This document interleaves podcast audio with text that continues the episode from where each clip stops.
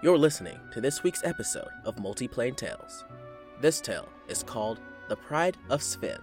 And dear listener, if you'd like me to tell your tale, you can send it to multiplanetales at gmail.com. Thanks for listening. I stared at the ground. My mane was drenched in rain and blood. My spear laid at my side. Calfax stood over me, laughing, believing he had won. I tell you, son, it certainly felt that way. He stood there, mocking me. He raised his sword, ready to deliver the final blow. At that moment, son, I thought about what winning meant. The bountiful lands I would inherit, the fame my name would gain, the harem of lionesses. Son, I could not lose. The price was too great. When Calfax brought down his sword, I rolled to the side and lunged for my spear. He brought it down with such force that it stuck itself in the mud. That was all it took. The dumbass believed he had already won and let his guard down. I stood up and hefted my spear. He fumbled, trying to pull the sword from the muck. It was too late. I plunged my spear deep in his chest. He let go of the sword and grabbed the handle. I saw in his eyes. He knew it was too late. I brought my spear upwards. His innards spilled to the ground. Now appearing was a still beating heart. I laid my spear down and grabbed it. His heart lay in the palm of my paws. I looked straight into his eyes. It was over. He grabbed me by the shoulder and smiled.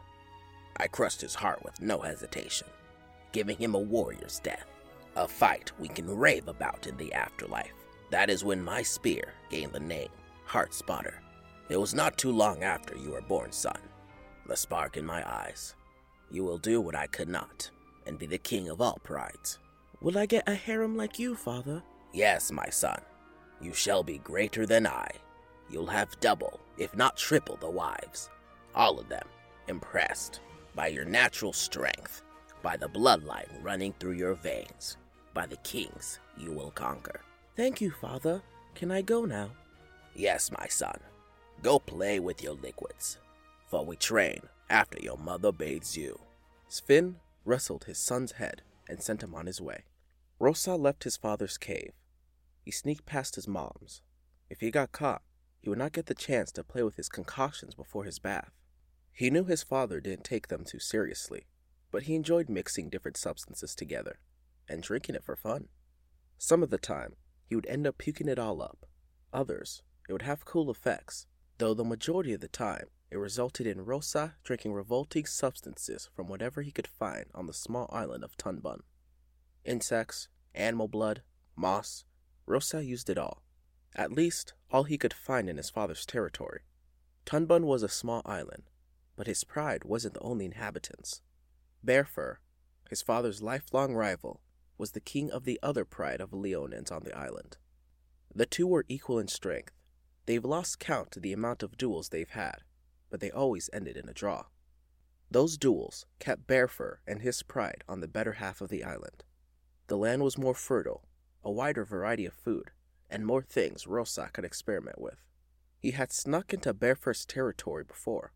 He was caught by one of his moms and brought back to his father, who punished him. Sven lectured him on Leonin tradition. If Bearfur or any of his pride were to spot him, it would be within their right to kill him on spot. His trespassing would not serve as provocation for Sven to attack Bearfur. If he did attack without a formal declaration, he would risk facing the ire of all the close Leonin prides. A Leonin could not enter the territory of another without permission, or they risk immediate death. Rossa was not pleased with the lecture, but when no one was looking, he pulled a small bag from his pouch. He pulled out his prize, a translucent bug, no bigger than a gold coin. It had veins pumping with blue blood. Rossa watched it before he caught it and saw the colors of the veins could change depending on what it was on. It moved painfully slow. It was the most amazing discovery he had ever made. He kept it hidden in his little lab. As he grew older, he had less and less time to enjoy his hobby, as his father wanted to train him to become the champion of all prides. Sven would wake his son every morning to start the day off with a run. He believed that before he could master a weapon, he must first master his body. It must be as strong as iron, sturdy as a trunk of a tree, and as adaptable as water. Sven allowed Rossa to start training with the sphere after he believed that Rossa himself was a weapon. When Rossa was a young adult, Sven finally started training him in the way of the spear. Rossa loved the time he spent with his dad. Even when his dad was kicking his ass, they were always laughing. Rossa felt as if he could tell his father anything, and he would. Sven would listen to his rants about his concoctions and the results. Sven would know his interests were different from other Leonins, but if he kept up his training, he could enjoy whatever he liked. Other than his father, Rossa didn't fight. He would often show his moms what Sven had taught him, but they were always more of a performance. That all changed a few years into spear training. Sven woke up Rossa before dawn. This time, Sven was fuming. Son, we have a problem. What, father? Hunters from Bearfur's Pride have stumbled into our territory hunting prey. Our guards attacked them the moment they saw the intrusion. Your mother was injured in their battle. I have every right to march in and kill their pride. But all out war is not what I want right now. It would impact our numbers, leave us vulnerable. But blood must be paid by blood. You are to have a duel with Bearfur's Heir at noon.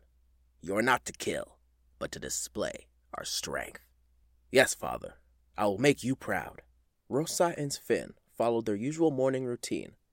They added some light sparring sessions to warm up.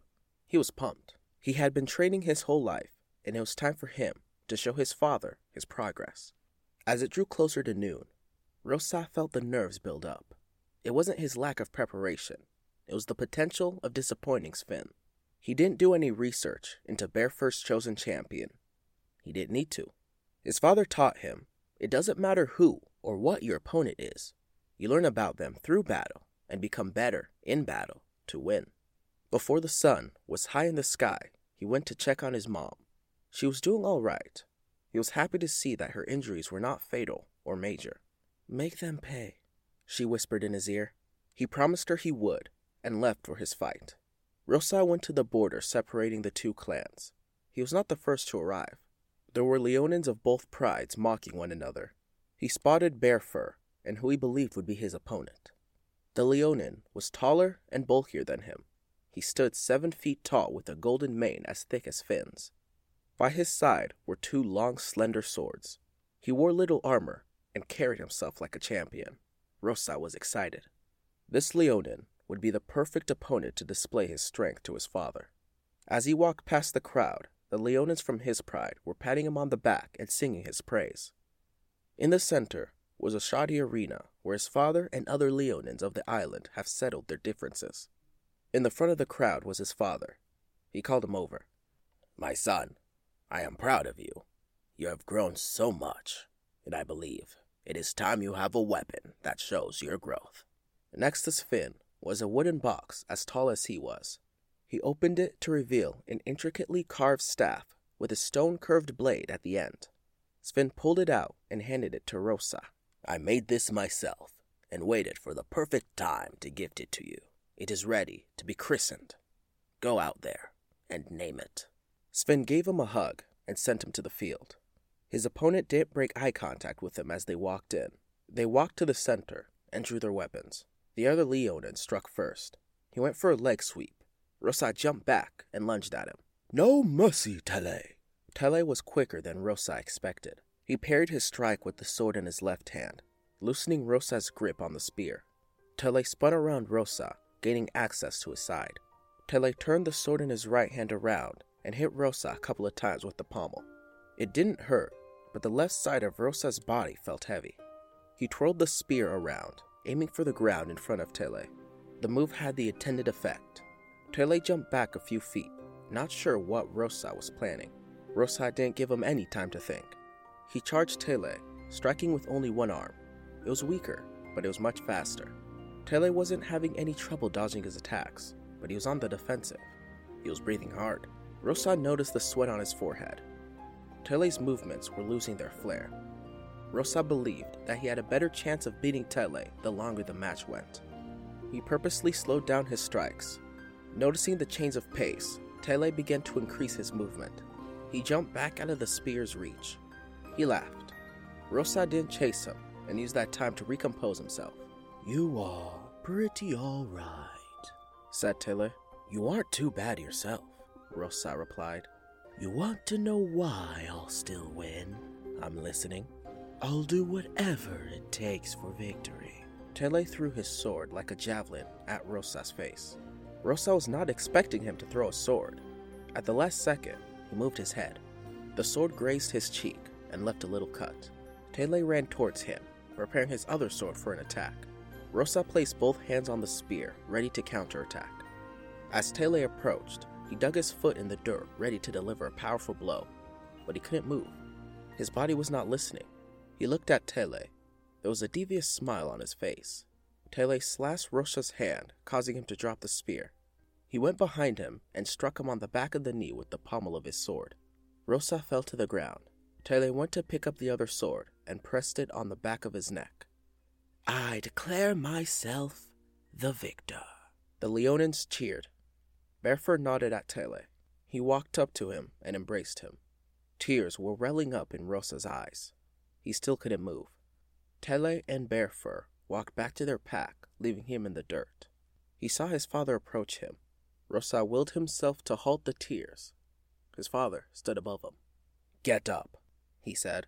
Rossa was overcome by shame. The tears flowed down his face like a stream. Get up. It started with his fingers and quickly spread throughout his body. A minute later, he was back in control. He stood up. He couldn't look his father in the eye. His head stayed down. Sven pulled up Rossa's head. He looked him in the eyes. It was a good fight.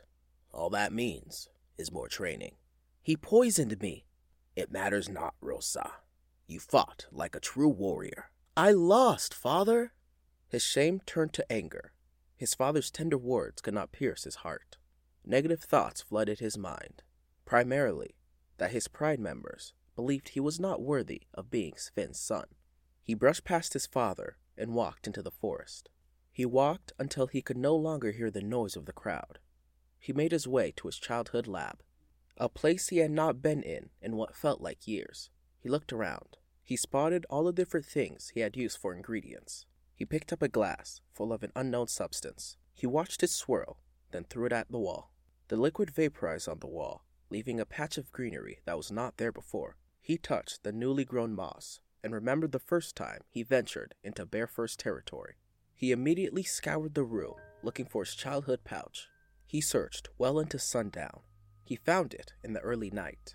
He opened it and pulled out the translucent bug he had found so long ago. The bug looked exactly how he found it. Its legs moved, and its veins changed color to match his fur. In his rage, he could only think of one thing to do. He pulled out his old tools and started mixing. He made a plethora of different elixirs. During the process for the last one, he used two rocks and turned the bug into powder. The powder kept the same attributes of the bug. He poured it into his last glass vial and drank it. He retched in pain. He began to cough. Rossa coughed up blood. It was as if his lungs were trying to squeeze their way up through his airways. Midway through, he sneezed. When he opened his paws, there were several bloody teeth. He panicked. He stumbled around looking for healing herb. Rossa fell and something stabbed him. He pulled it out. It was a claw. His claw. The pain and shock were too much for him. He lay on the ground and closed his eyes, ready for death. Rossa woke up to a bird pecking at his feet. He jumped up. For a second, he thought he had dreamt up that experience. That feeling vanished when he noticed the pool of blood behind him, the teeth around him, and the claw in his paw. He checked his paws, but all his claws were there. Same with his teeth. His senses were stronger. He could hear and sense something that was a good distance away. The elixirs he had created the night before all had a pale glow to them. The anger he felt didn't dissipate. He knew what he had to do. Rossa pocketed the remainder of the elixirs, and he made his way to the forbidden territory. It wasn't long before Bearfur's hunters confronted him. Tele, in the arena, he growled. The look in his eyes made them back off. He made his way there and sat at the center. When he heard steps, he uncorked a vial and drank it. Hours later, The arena was bustling with Leonins, from both prides. Not too long after, Tele walked out with a smile on his face. If you want death, I will grant it. He spoke. The crowd roared. Come, pussy. Those words sent Tele into a frenzy. He unsheathed both his blades and charged him. Rosas stood his ground. Tele jabbed and slashed faster than he did their previous fight. Rossa dodged each and every strike. He punched Tele in the gut. He doubled over. Rosas slammed his arms down on his back.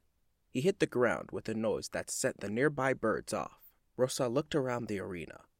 Bearfur was silent. The members of his pride went crazy. He felt a sharp pain coming from his ankles. He looked down and saw Tele had cut him. That devious smile returned. He felt his body begin to go numb again. Rossa reached into his pouch and pulled out another vial. The crowd went quiet. He chugged the elixir. His unnatural speed faded with the poison. He drew his spear from his back.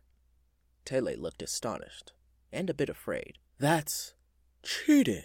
He turned, looked at Bearfur, and back at Rossa. He got up and walked towards Bearfur.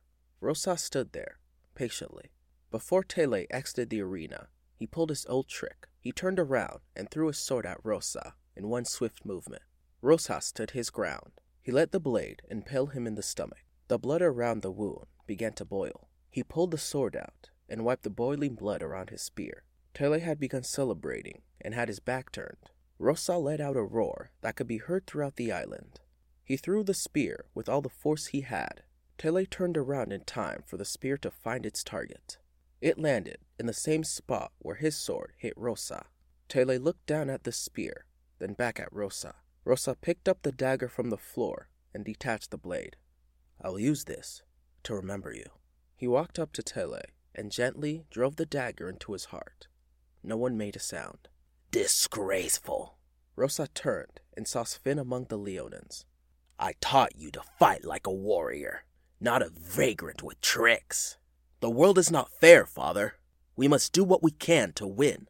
Lies. You disappoint me, Rossa. I can never be a king of prides with your rules holding me back, father. Then let them hold you back no longer. Members of my pride will not fight like cowards. Rossa, you are hereby exiled for your weakness. Father, I will prove you wrong. Your naivety does not make winners. When I return, even Aenor will bend the knee to me. Hey, thanks for listening to this week's episode. If you'd like to submit your story, you can send it to multiplanetales at gmail.com. And if you could, please share this with all your friends and family across the multiplanes. Again, thanks for listening, and you'll hear me again in a fortnight.